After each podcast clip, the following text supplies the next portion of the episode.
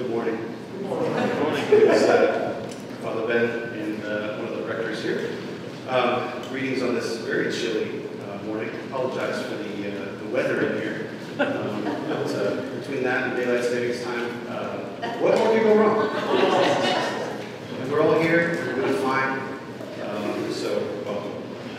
I'm eager to uh, proclaim good news to you.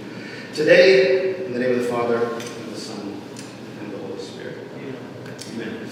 Our uh, gospel passage today has Jesus saying something that seems on the surface to be the opposite of what we have been saying so far in our series on confronting mammon with Jesus, the series that we're doing through Lent.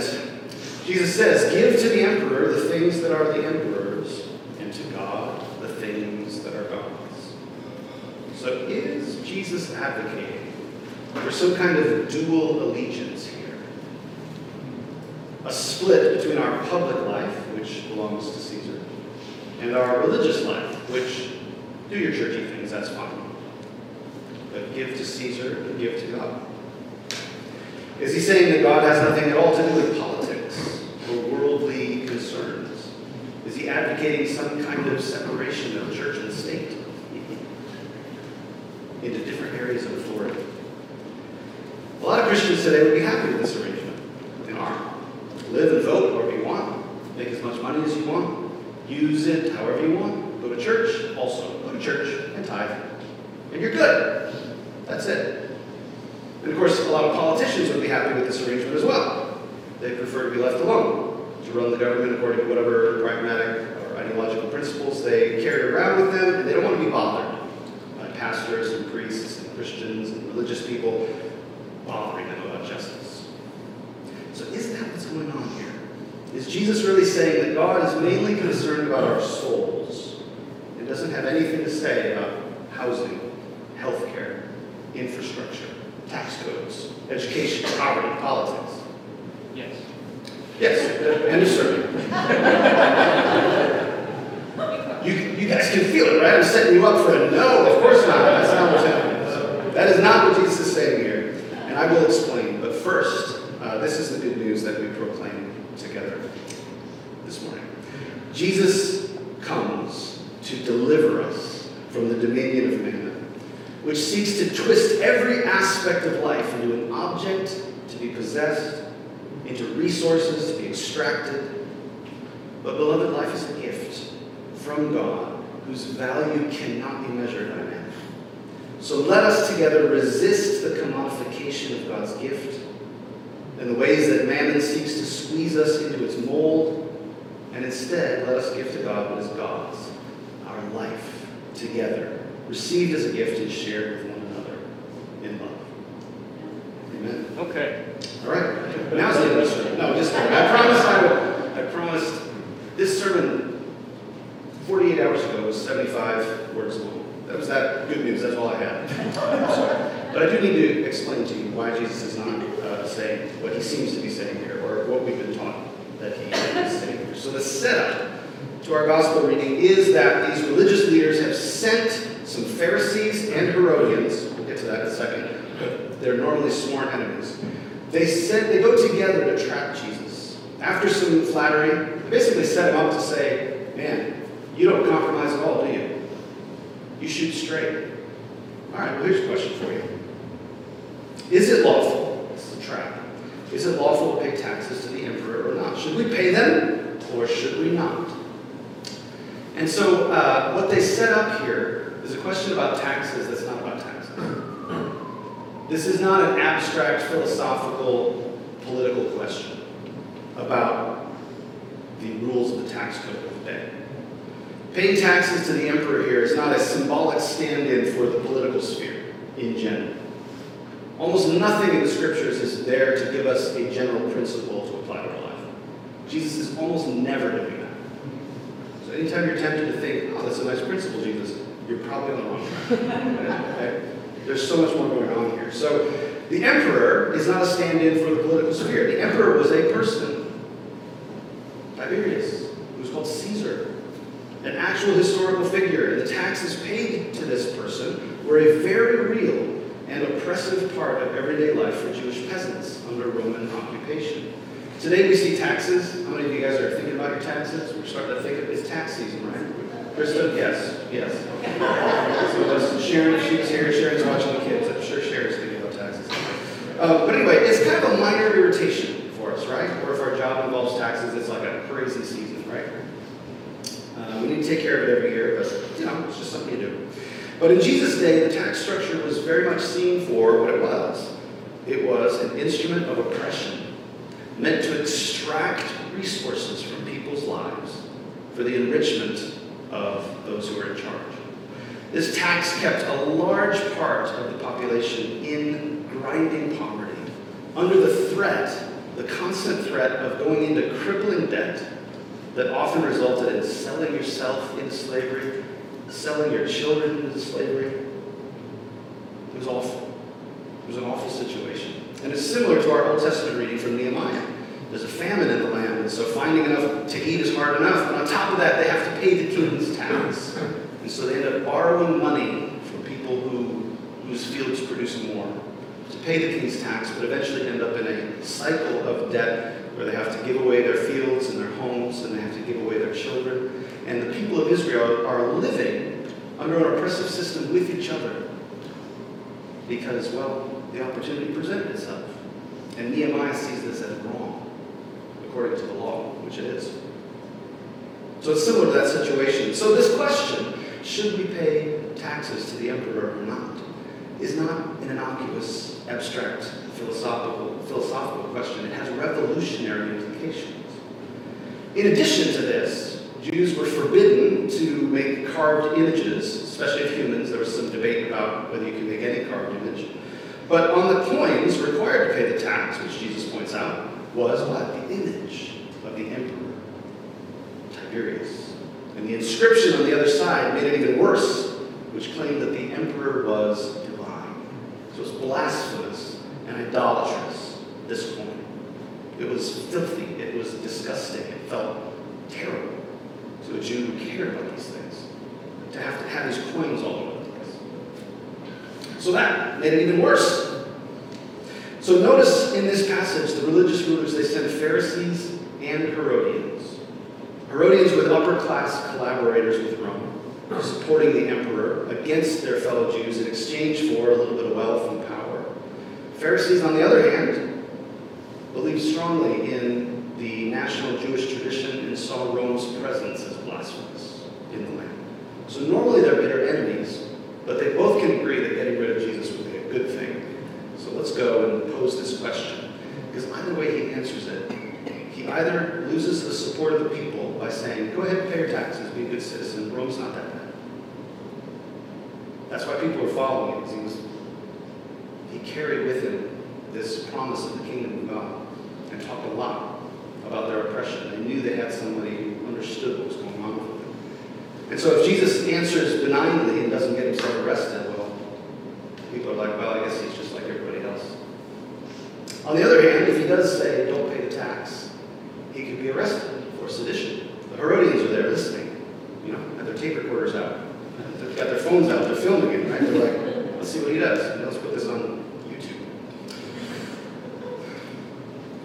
They didn't have YouTube back then. That was a good, modern blog.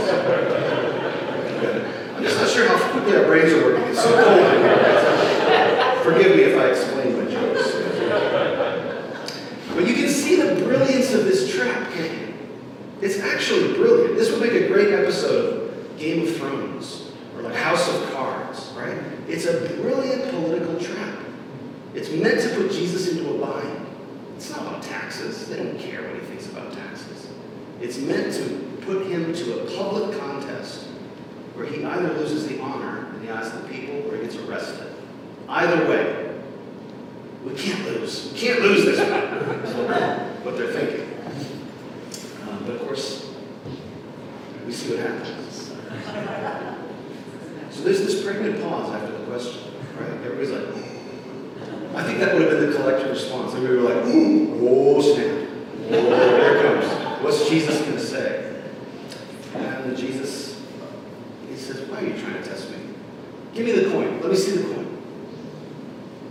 he test me? Give me the coin. He says, Whose image is this? Whose inscription? Who created this? Well, those the emperor's images and inscription they answered. To which Jesus said, Well, give the emperor the things that are the emperor's, and give to God the things that are God's. And it says they were utterly amazed at. Other versions of this passage say they dared not ask him any questions. We're like, okay, we're done. We th- the most brilliant thing didn't work. So their amazement here, I think, shows us that we misunderstand Jesus' reply if we think he's just taking the Herodian position. Pay your taxes and go to church. He's not doing that. That wouldn't have been amazing. That wouldn't have silenced them. That would have been boring. No, something else is happening here. Jesus replies, first of all, in a, a brilliant way of extricating himself from a very tricky situation. Because his statement is both prophetic and ambiguous. It could be taken either way. It could be a revolutionary slogan, which it actually sounds very similar to earlier Maccabean revolutionary slogans. It could be read as, let the emperor have his idolatrous trinkets and his petty little empire. Let him have it somewhere else. But the people belong to God, the land belongs to God, and those who bear the image of God. But it's ambiguous enough that he can't get arrested for saying it because literally he says, pay your taxes. See how brilliant it is? It's brilliant. But it's not just a clever way of getting out of a trap. Ultimately, Jesus is calling the whole premise of their question into question. Jesus isn't taking sides in Herodians versus Pharisees. The kingdom of God is ultimately not contained within, it can't be collapsed into collaboration with Rome or violent resistance to Rome. Because Jesus comes not to install new masters on the top of the hierarchy of the idolatrous system of mammon, but to name and dismantle the entire system altogether, calling us into a new way of life together, something different, something outside the idolatrous hegemony of mammon. He's naming the power behind the power in a very interesting way. She's basically saying, yeah, let the emperor have his stuff. That's so important to him. This stuff that he's got his image inscribed onto. But give to God what is God's. Where is God's image imprinted? Why is making a graven image forbidden in Israel? Well, the image of God is us, it's the people of God. And so giving to God what is God's is not go to church and pay your tithe. Giving to God what is God's is that's your whole life. That's you. You give your whole life to the God whose image you bear. And we offer our bodies as living sacrifices. This is what Paul is saying to the church in Rome in our New Testament reading. Don't let yourself be conformed to the world. Don't let mammon squeeze you into its mold. Instead, learn to live in God's economy, economy of gift, resisting the ways that mammon seeks to commodify every aspect of our life. Realize, Paul says, that you belong to one another as members of one body in Christ, and then you'll be able to discern how God's at work among you. So Jesus is calling us out from under the boot of mammon, giving to God what is God's by offering our bodies as a living sacrifice and sharing gifts with each other as members of one body in Christ, raised from death to new life. Beloved, Jesus comes to deliver us from the seeks to objectify and possess, turning every aspect of life into resources to be extracted. But our life together is a gift from God, whose value cannot be measured by mammon. So today, let us resist the commodification of God's gift in the ways that mammon tries to squeeze us into its mold and instead give to God what is God's. Our very life, received as a gift and shared with one another in love. Amen? How do we respond to this? Um, many of us, uh, during the course of this series, have been troubled and uncertain about what all of this means for us in practice. What does it mean for my daily life? Should I get a different job? A lot of these questions uh, are coming up for us. Could it's difficult to know exactly what this means. So I just want to say, first of all, that's okay. It's okay to bear the tension of this. It's okay to not know what this means. It's okay to not know what to do. There aren't really easy answers for this, just like there weren't in Jesus' day.